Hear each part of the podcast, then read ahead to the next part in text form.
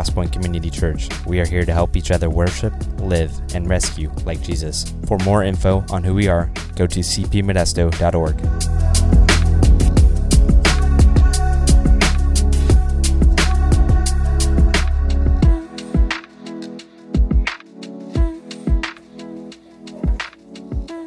So there's a poet back in the late 1700s named Robert Burns. He was he was Scottish, and uh, he he ended up kind of coming out, basically being known for uh, a Scottish proverbs uh, proverb, and it started like this: "The best laid plans."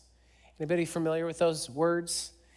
The idea that the best made plans are always subject to basically error. The, the idea that he had behind his, his proverb was that one shouldn't expect for things to always turn out or go the way that we have them planned. But it's interesting, even though we, we see this over and over again in life, that things don't always go, in fact, things almost rarely go as planned. In fact, the other day, uh, Sherry and I were doing a project in our yard, and, and at the end of the project, I said, that went actually how I planned it. And she goes, and I go, I, yeah, usually I, I mean, she knows, usually I get angry because it doesn't work out the way I planned it. And, but it actually, for once, this thing actually went the way I envisioned it. But it's interesting because we, we have all of this evidence in our lives that things don't often go the way that, that things are planned. And we tend to have this enduring belief in ourselves and our ability to defy the reality that we know exists. Here's a question that I have for you today, something to kind of wrestle with or, or, or kind of just think through. What if our plans that we make are born of faulty or worse yet, disobedient thinking? What if the plans that you and I make oftentimes are born of faulty thinking or worse yet, disobedient thinking? Now, I know that, that, that that's maybe an easy thing to say, no, nope, I don't think so, and make a quick decision. But just for the sake of, of processing, for just a moment, let's, let's consider that it's possible. What if we suffer from faulty thinking or even disobedient thinking? As human beings, we, in our nature, uh, have misplaced confidence in our ability to earn, to build, to control, to plan. Essentially, what our natural tendency is, is to overstate our relevance in the moment in which we live. That's, that's what we tend to do. We tend to think more of the moment in which we inhabit than we are in that moment. You have your Bibles, turn to, turn to James chapter 4. And I'm going to start reading in verse 13. Um, James actually man, he, he talks about this issue that we have and the problem that we have with, with thinking this way about ourselves and the time and space, the season that we inhabit. And so, and, and so in verse 13, he says, Come now, you who say, Today or tomorrow we will go into such and such a town and spend a year there and trade and make profit. Yet you do not know what tomorrow will bring. What is your life? For you are a mist that appears for a little time and then vanishes. Okay, so James starts this out by saying, making the statements. He says, Come now, you who say. So he's characterizing a certain, a certain uh, an attitude or mentality that is actually, he would, he would probably say, that is unworthy of those who are in Jesus Christ. So he's, he's saying a, a people who say, hey, this is what we're going to do, and they, they are people who think think kind of much of their plans. Like it's, it's the, the, the, the approach James is taking in this moment is kind of like a father maybe rebuking his children when they behave in a way that is contrary to their family values. It's kind of like James is saying to these believers, he's saying, look, what we're doing and the way we're approaching life is not necessarily within keeping of God the Father's values and what he has, is, is instilling into his family. So he's talking about self-confident and dependent planner uh, and self-dependent planners who are pretty sure of their preferred outcome. And it's interesting because this period of history was actually marked by significant commercial growth and opportunity in the Roman Empire. And there was actually a number of Jews who were actually leaving Palestine and heading out to the greater uh, Mediterranean region to pursue those opportunities in that growth. Now, I want to say right now, because we're going to kind of unpack this, but, but I want us to understand this that James is not rebuking for people responsibly planning for the future, nor is he even rebuking or saying that, that, that you can't make a profit. He's not saying those things. He, he's actually, he, he's actually not, not commenting on that at all. What he's commenting on is a way of life and an attitude and a mentality that we as human beings have, which pits a false view of reality with what really is. And so the rebuke is actually for living and functioning no differently than the world's wisdom. It's basically saying that, that, that come now those who basically think and plan just like anybody else in the world who doesn't know Christ or have the Holy Spirit within them Come now, you who say these things and live this way, be careful because you don't even know what tomorrow brings. And so, what's missing from this worldly way of thinking versus what maybe God's calling us to think? And I think it's best expressed in what Paul says in Romans chapter 12. He says this He says, I appeal to you, therefore, brothers, by the mercies of God, to present your bodies as living sacrifices, holy and acceptable to God, which is your spiritual worship. What Paul says is, he says, look, what our, our act of worship is presenting ourselves sacrificially to God. And, and so we can sing, which is part of worshiping, but we can sing all we want. But if we are not presenting ourselves surrendered to Jesus Christ, then we are not actually worshiping at all. He goes on and he says, Do not be conformed to this world, but be transformed by the renewal of your mind. And, and that's where I, I think that it's possible that the decisions we make and the plans we make are through faulty thinking and possibly even out of disobedience. Because one of the things that we have to recognize and remember is that our minds need to be constantly renewed because we don't think right. We don't think like Jesus. And so we need constant mind renewal to think in a way that Jesus thinks. He says that by testing you may discern what the will of God is, what is good and acceptable and perfect. It's this idea of, of, of God's will and we'll get to that in just a second. But see, we tend to seek the Holy Spirit and God's kingdom as a clincher for our plans, and then we confidently move on on our own with most things. And think about that for a second. Um, when you are thinking through something, when you're making a plan, when you're making a decision, do you begin with asking the Holy Spirit, with seeking God through Scripture? with praying to God, saying, God, this is where this is this is the decision in front of me, or this is the, the situation in front of me, and I want to start here. I would say it is human nature. It's proven that it's human nature. And I would say that probably most of us begin at a place of saying, Hey, I think I have a good idea. And then maybe at some point we invite God into that idea. But I think we start with ourselves and then we start to think maybe God should have a, a place involved in this. How often do we get through some kind of plan or idea or decision and at the end and say, Oh, and God, I, I just pray that you'll bless this? How often is, is, is that pursuing the Holy Spirit as kind of a clincher to say, okay, let's tie a bow around this and that'll be good enough? See, in focus here is the planning and decisions that come from human arrogance. And that, that idea is it's my time, it's my intelligence, and my skill in determining the course of future events and my direction. And really, it comes down to this idea that we're kind of acting like a different natured being. Because our nature is very, very limited. We're finite. We may, we may live 60, 70, 80, 90 years, But that's not actually very long. We struggle because that's all we have to, to look at, but, but that's not actually very long. And so, what, what, what James is saying is he's saying this He's saying, How can you, being the kind of creatures that you are, presume to dictate the course of future events?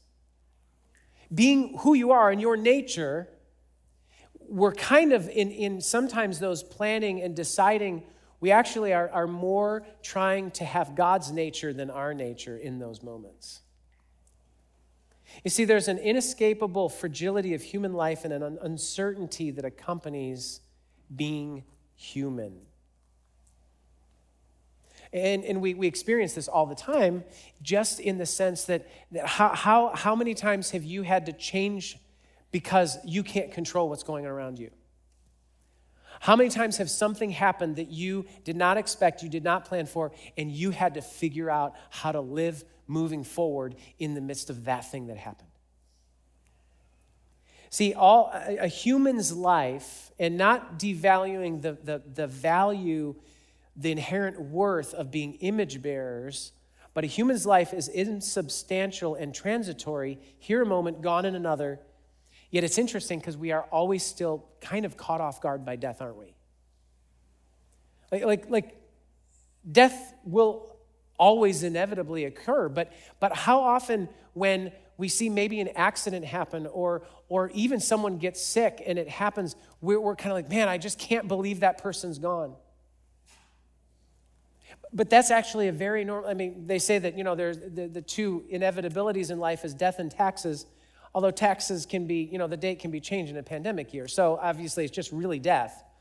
Um, not always taxes, but, but for the most part.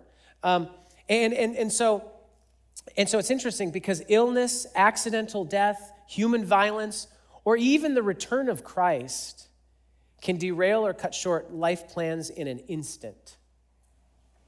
It is so quick that things change.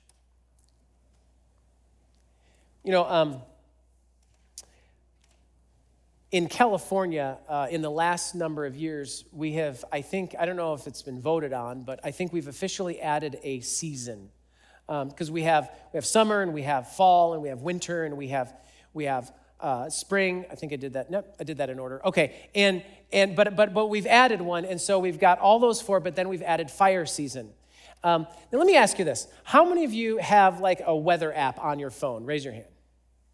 Okay, most of us, like most normal people, most normal, well adjusted people, have weather apps on their phone.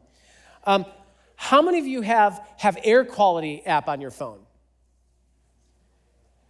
Wow, you guys are a bunch of losers. Uh, like, like you should, I, here's the thing. Here, and I don't know, maybe I'm just trying to defend myself, but um, I have four weather apps on my phone. Thank you. You're the best. Um, and I have three air quality apps on my phone. So I know what's going on outside all the time. Uh, and I don't, I don't know why I have all of those. I don't think any of them are actually accurate, but, but I, I still go to them and I still look at them. And, and, and, and we need to, we, I mean, you know, if you don't have an air quality app on your phone, I don't know who you are, if you're some kind of like invincible cyborg, because you can't go outside today, especially during the summer months, without checking the air quality. So, so, so I mean, it's interesting. Earlier this summer, um, it was a Wednesday, and I went running in the morning, and it was like blue sky. Outside smelled like outside, whatever outside smells like. And, and then later in the day, I couldn't see very far. It was smoky, and I smelled smoke. Like within just a few hours. And I looked at my air quality apps, all of them, and they all told me in the morning that it was fine. And then in the afternoon, they told me it was not fine. And it's interesting because there's some fires that were far away from here, but the wind direction changed and it brought the smoke into the valley and into Modesto. About a day and a half later, it was gone. Why was it gone? Because the air direction changed, the wind direction changed, and it moved all of that out. It was here all of a sudden, and then it was suddenly gone. And that's how the Bible describes, that's how Scripture describes our lives. We are that like smoke that just disappears. We're like the mist that, that just dissipates. Scripture is clear and thematic about the brevity of our earthly life. In Proverbs 27 1, it says, Do not boast about tomorrow, for you do not, do not know what a day may bring. In Job, when, when Job is struggling with God and what's going on in his life, he references the, the brevity and the fragility of his life. He says, Remember that my life is a breath. My eye will never again see good as the cloud fades and vanishes. So he who goes down to Sheol does not come up. I loathe my life. I would not live forever. Leave me alone, for my days are a breath. Psalm 39, verses 5 and 6 says, Behold, you have made my days a few handbreadths, and my lifetime is as nothing before you. Surely all mankind stands as a mere breath. Selah, surely a man goes about as a shadow. Surely not, for nothing there in turmoil. Man heaps up wealth and does not know who will gather. Jesus tells a parable about a guy in the New Testament. He tells a parable about this guy who is very wealthy and he has a whole lot of grain, so much grain that it doesn't fit into all of his barns. And so, so he decides to tear down his barns and build bigger barns that will fit all the grain.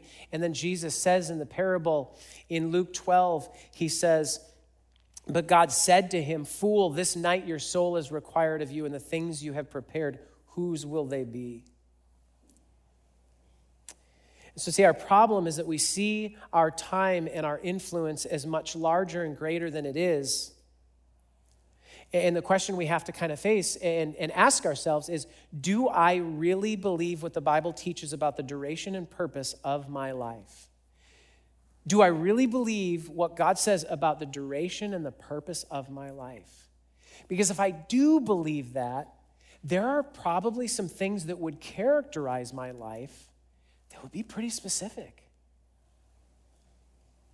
And, and, and so James here says, hey, this is one way. You who say this, this is one way, this is the world's way to live. And chances are good that often we tend to live this way. But he says there's another way.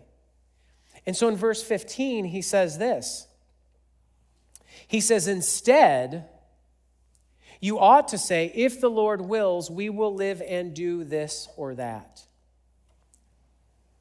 And so he kind of he contrasts this with verse 13 where he says, "So you who say this, instead you should say this." See, God always has another way of doing and living, but it always requires us to let go of ourselves in order to walk in that way. And no one will naturally walk the way God calls us to walk.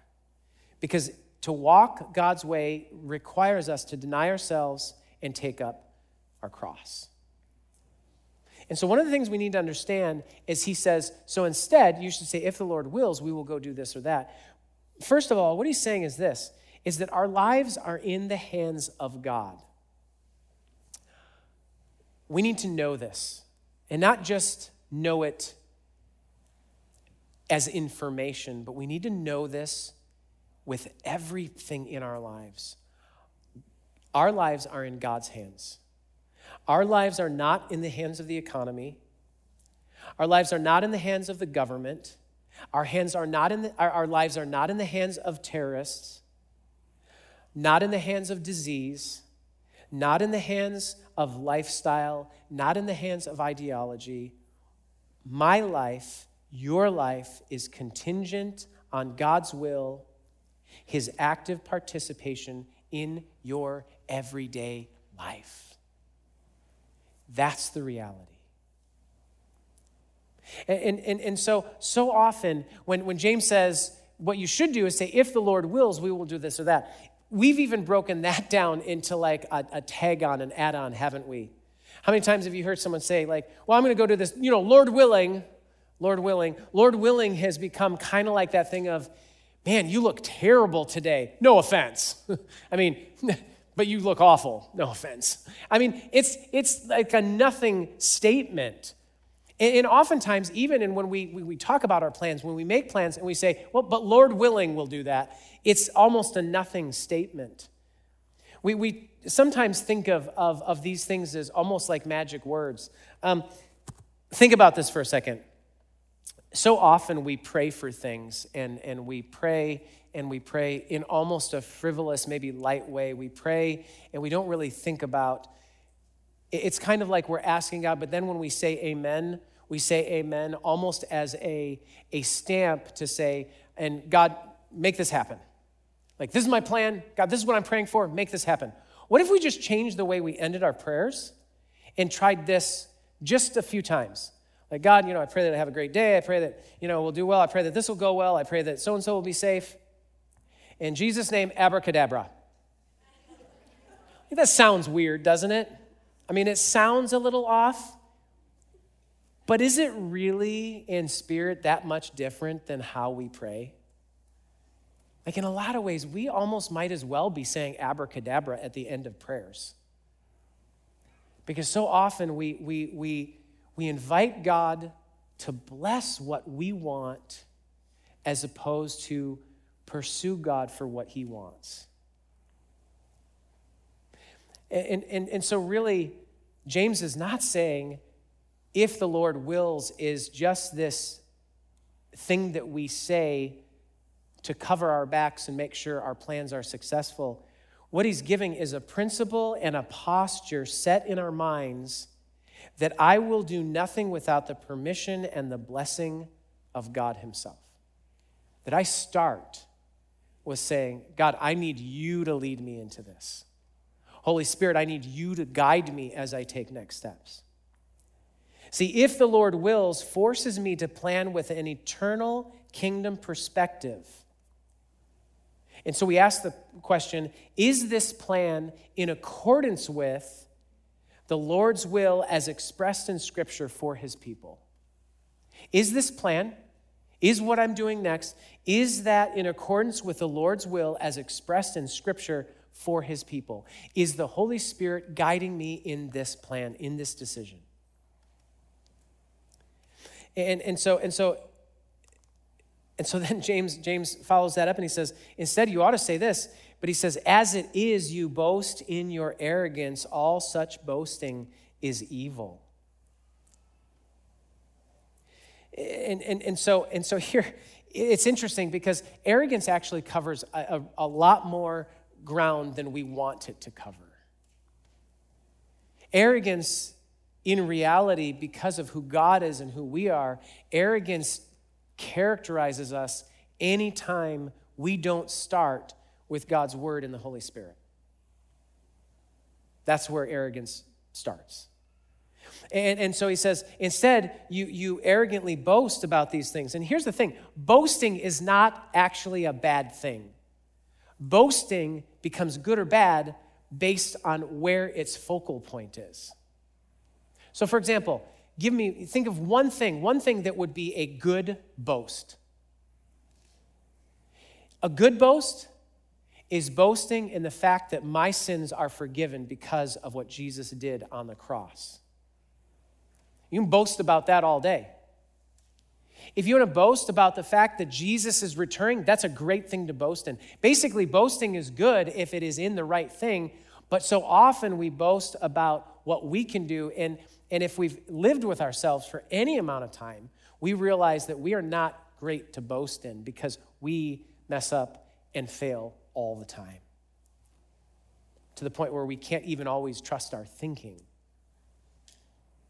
And, and, and so really it, it, is, it is reflective of planning and making decisions just like the world. James goes on and he says in verse 16, he says, as it, as it is, you boast in your arrogance, all such boasting is evil.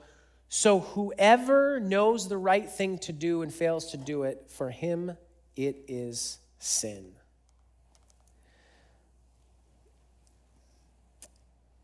So the question is this Do I plan just like the world and add on a disclaimer? Who shapes and molds us, the world or Jesus Christ?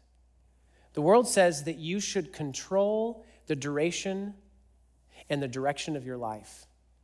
The world says that, that as we get better as humanity, as we advance, that we should have greater control, that every, every individual should have the, have the control over what they decide for themselves and that through our medical and technological advances, we should be able to prolong our days as far as we want. And so then, and then, and then James says, Who shapes you? And he says, Okay, here's the thing. Here's, here's the, just anyone who knows the right they should do and doesn't do it sins. And it's interesting because we talk so often about, well, what's the right thing to do? Here's the thing, I, and, and I have this theory that I think, honestly, I think we know the right thing to do. We just have a really hard time doing it because the right thing inevitably requires us to say no to ourselves. I actually think very few people, even in the last year, I think people say, well, what's the right thing to do? I think we know the right thing to do. It just doesn't work with what I want to do. So James says anyone who knows the right thing to do and doesn't do it sins. And, and, and, and so I, I, think, I think there's this reality that, that, that it doesn't make it easy, but it is fairly clear. And James says, so that's, that's what we need to do. So, so, so, what, so here's the question what do we know? I'll give you three things that we absolutely know, and, and really no one can disagree with it because it's so clear in Scripture. Three things that we know that are right things that should move us to some kind of action or behavior or direction. Number one, what we know, we know our mission is to make disciples.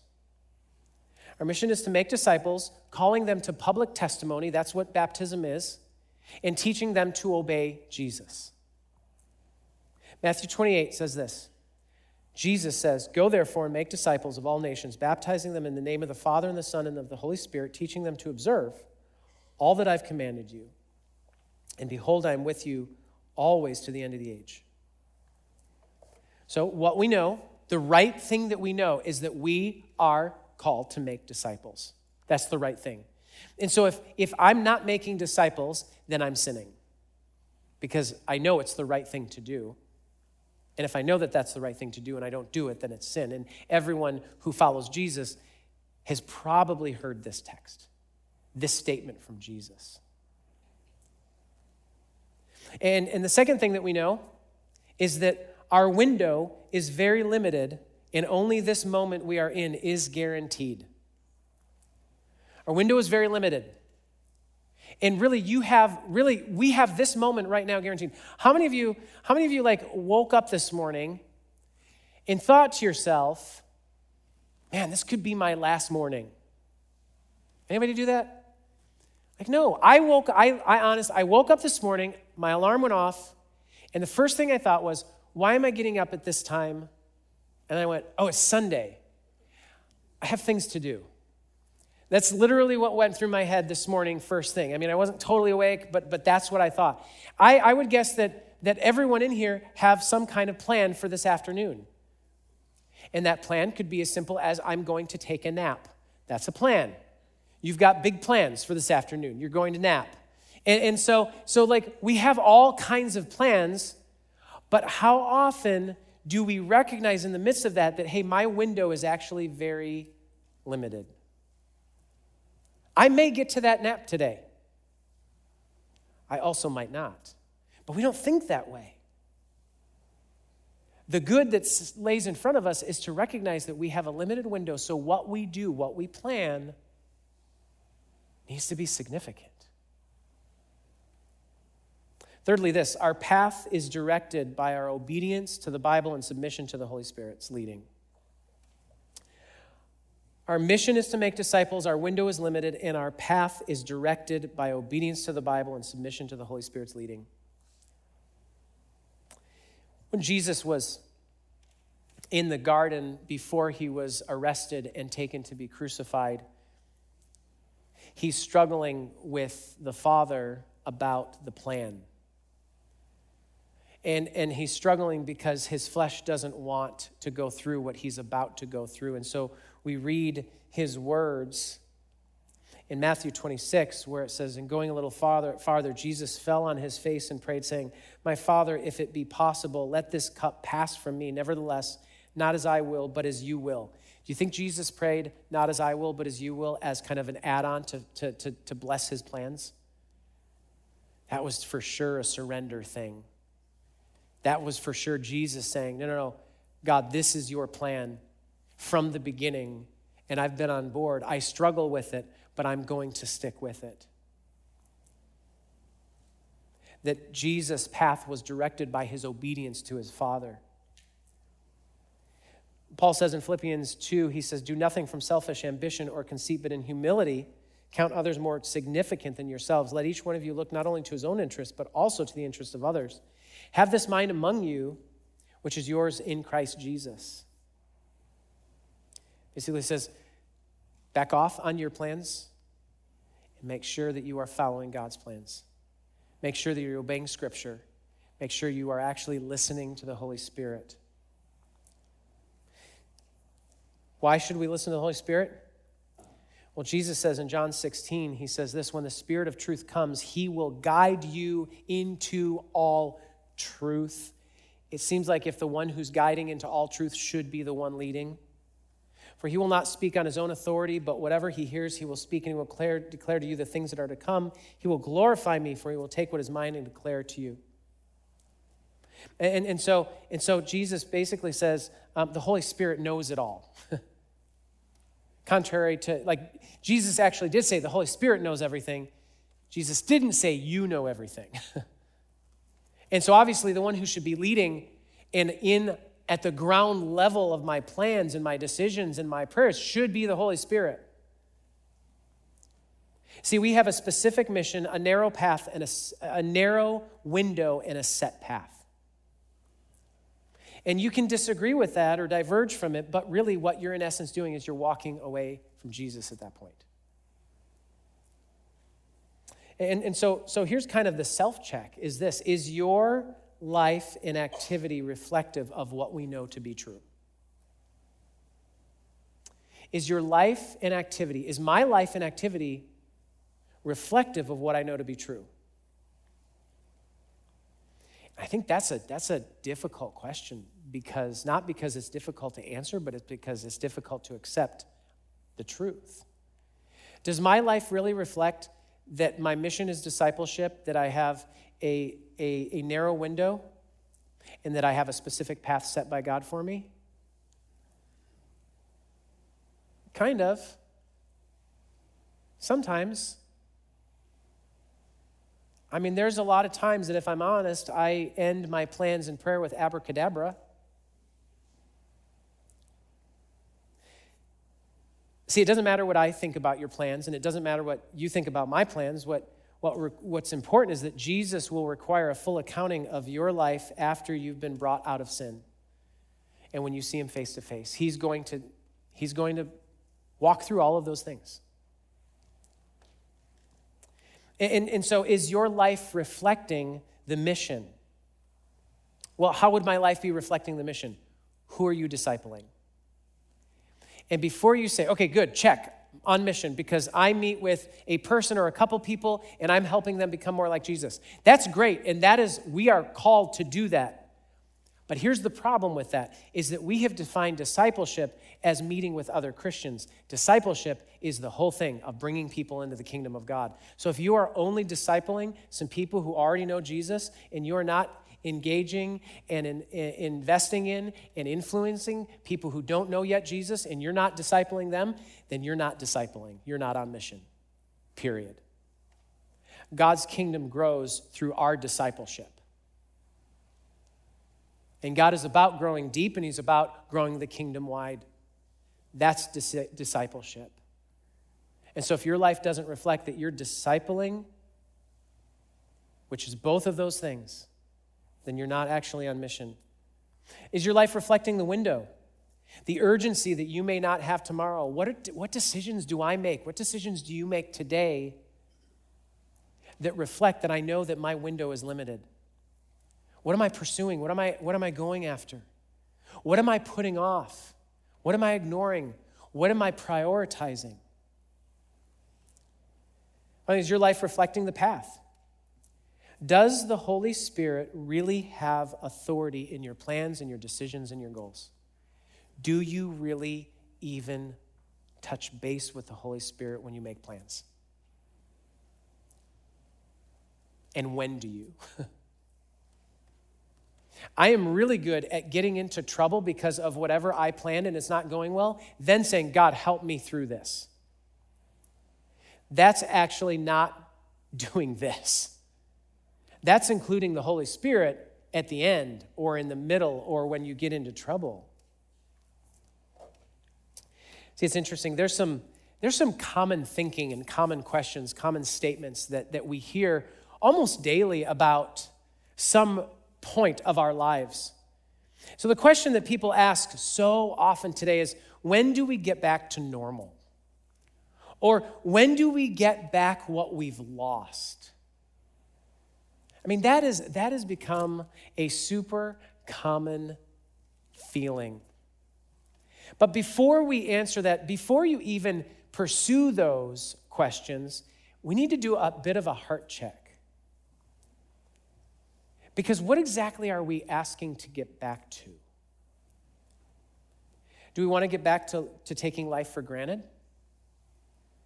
Do we want to get back to making plans arrogantly, assuming God's blessing on whatever we make decisions on? Do we want to get back to a time where we assume we would always have good health and that nothing could hurt us because of our technology? Do we want to get back to a time where we thought our prosperity and wealth would never end because we live in the United States of America and that's our right? Do we really want to call out and pray that we get back that kind of arrogant living?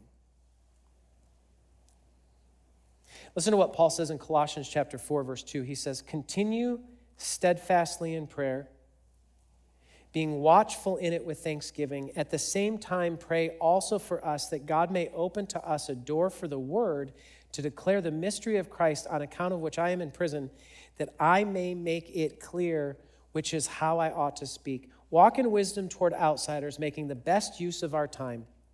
Let your speech always be gracious, seasoned with salt, so that you may know how you ought to answer each person.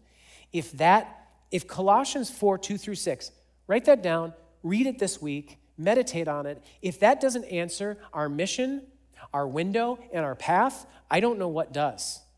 Paul literally just spells out our mission, our window, and our path in Colossians chapter 4, verses 2 through 6.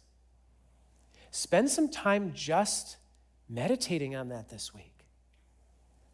You see, maybe God doesn't want us to go back to normal. Normal for the disciple of Jesus is that every breath and every blessing and every plan is granted to us by God and for his mission in our window, taking his path. So the question is are, are we ready to move forward with hearts that realize that life is about the will of God? Or do we want to get back to our comfort, our stuff, our convenience?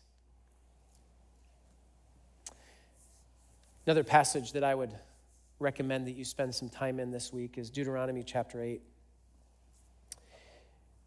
Deuteronomy chapter 8 is where Moses writes down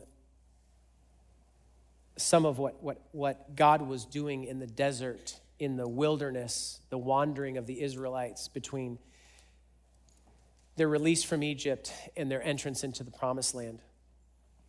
Listen to what Moses writes. He writes, The whole commandment that I command you today, you shall be careful to do, that you may live and multiply and go in and possess the land that the Lord swore to you to give your fathers.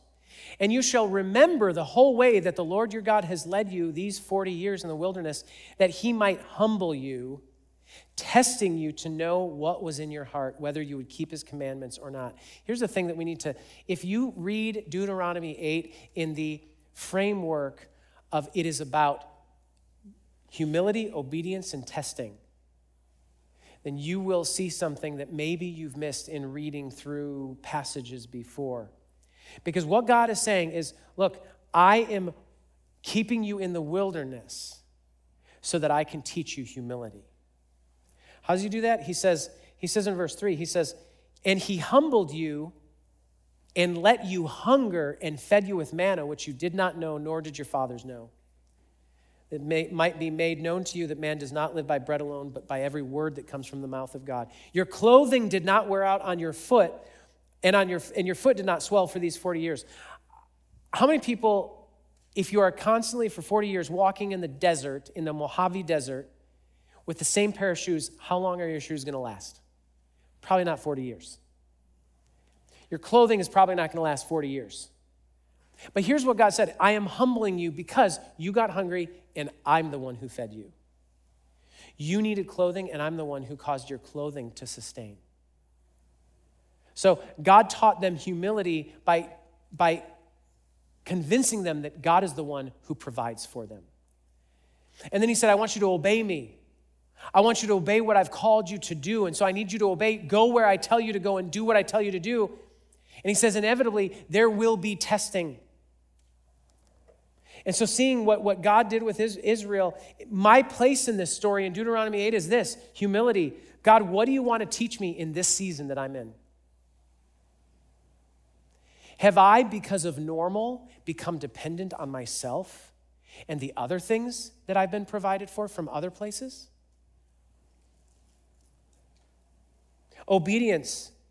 Will I listen and respond quickly to God's word and the Spirit's leading? Or will I wait to see if it really works in my, in my best interest and my benefit.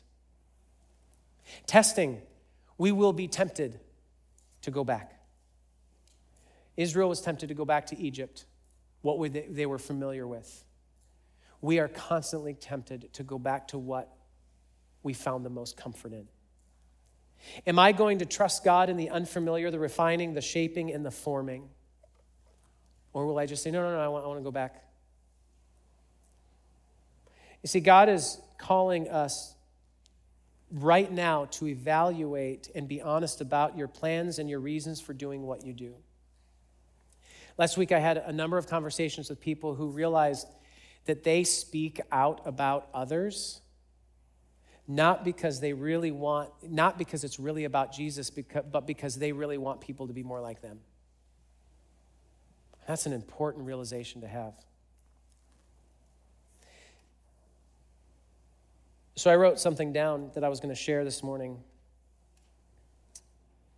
And yesterday and this morning and, and, and at the end of this week, I, I'd been praying because I, I don't know why I want to share this. I wasn't sure of my motivations. Do I want to share this to vindicate myself, or do I want to share this because it's something that God wants us as a community to hear. And I think far too often we only use do I believe this is true to be the criteria that we decide to say something or not say something. And frankly, do I believe this to be true is not a good criteria to say something.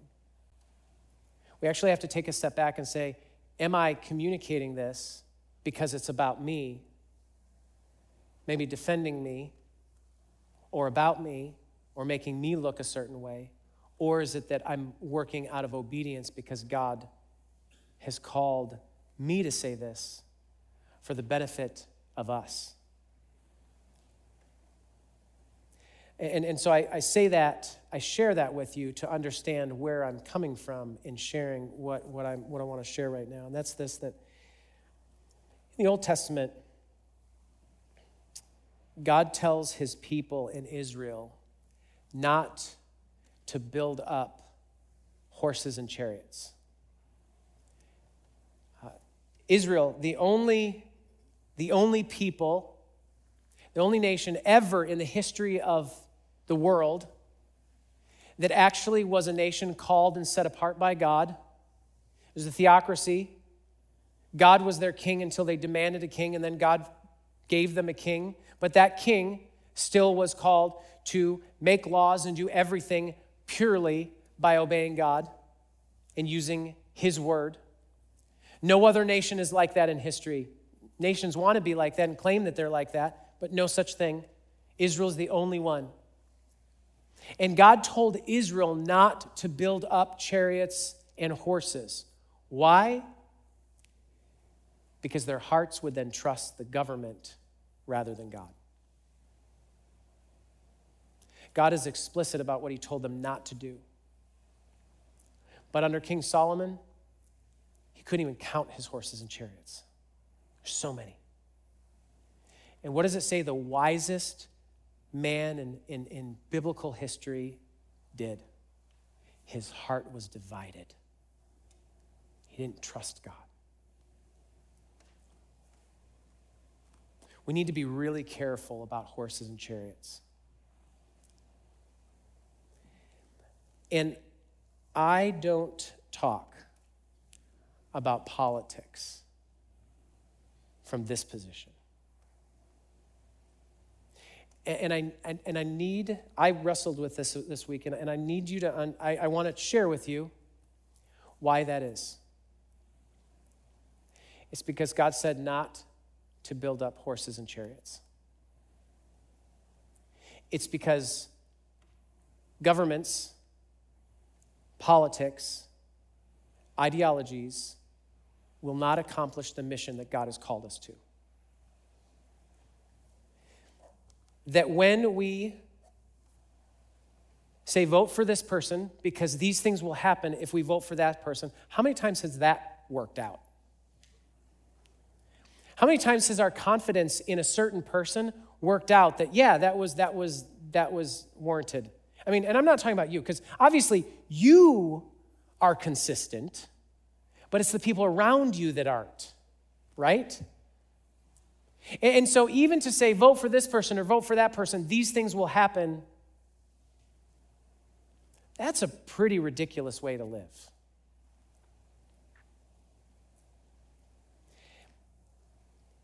And here's the thing the difference between heaven and hell is not made by political parties or judges' decisions or legislation that's passed or not passed. It is through God's people denying themselves and reaching the lost through surrender to the Holy Spirit and radical love and obedience.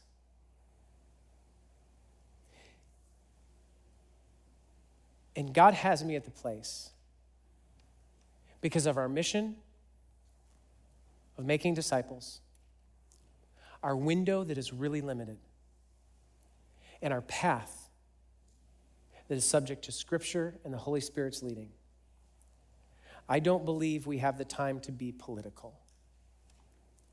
We are called to be the conduit of bringing dead hearts to life, and no political party can breathe life into a dead heart.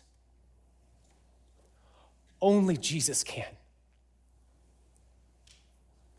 And we move from Jesus to horses and chariots way too easily and way too quickly. What did God say of the, the Israelites in the wilderness? I want you to be humble. And how did God get them to humility?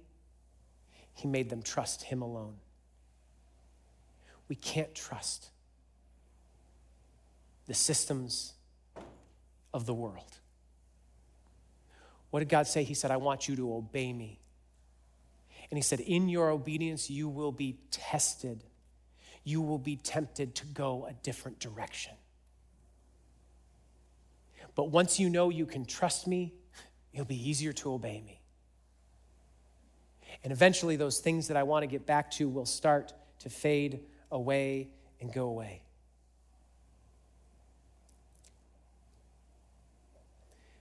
We're in the wilderness, and unless God's Word and the Holy Spirit, through the people around me, or however that works, unless He gives a different understanding of the world, and I can't justify distractions from the call that Jesus has given us. I think it's time for us to stop acting like we have the assurance of time to accomplish our great plans. I think it's time to let go of ourselves and grab onto radical love and obedience. I think we have to stop playing house and be about our Father's business because everything else is a distraction. It seems that we spend too much time arguing about things that when that argument is over and our moment, our window is done and we're gone, I'm not sure that in the wake of our argument will be left a new heart that is saved by the grace of God and no longer is headed to hell, but headed to heaven for eternity. I want to close this morning by reading a prayer over you. It's called the welcoming prayer, and it was a prayer that was a historic prayer, and it was it was devised by Jesus followers who wanted to recognize the sovereignty of God in everyday events of every day of their life. That nothing came into their to our lives, nothing comes into our lives that God has not either allowed or put there to help us to grow in humility, obedience, and be successful in testing. It doesn't say that everything is good, but it does say that God will use everything for our healing. Welcome, welcome, welcome. I welcome everything that comes to me today because I know it's for my healing. I welcome all thoughts, feelings, emotions, persons, situations, and conditions. I let go of my desire for power and control. I let go of my desire for affection, esteem, approval, and pleasure. I let go of my desire for survival and security. I let go of my desire to change any situation, any condition, any person, or myself. I open up to the love and to the presence of God and God's action within me. Amen.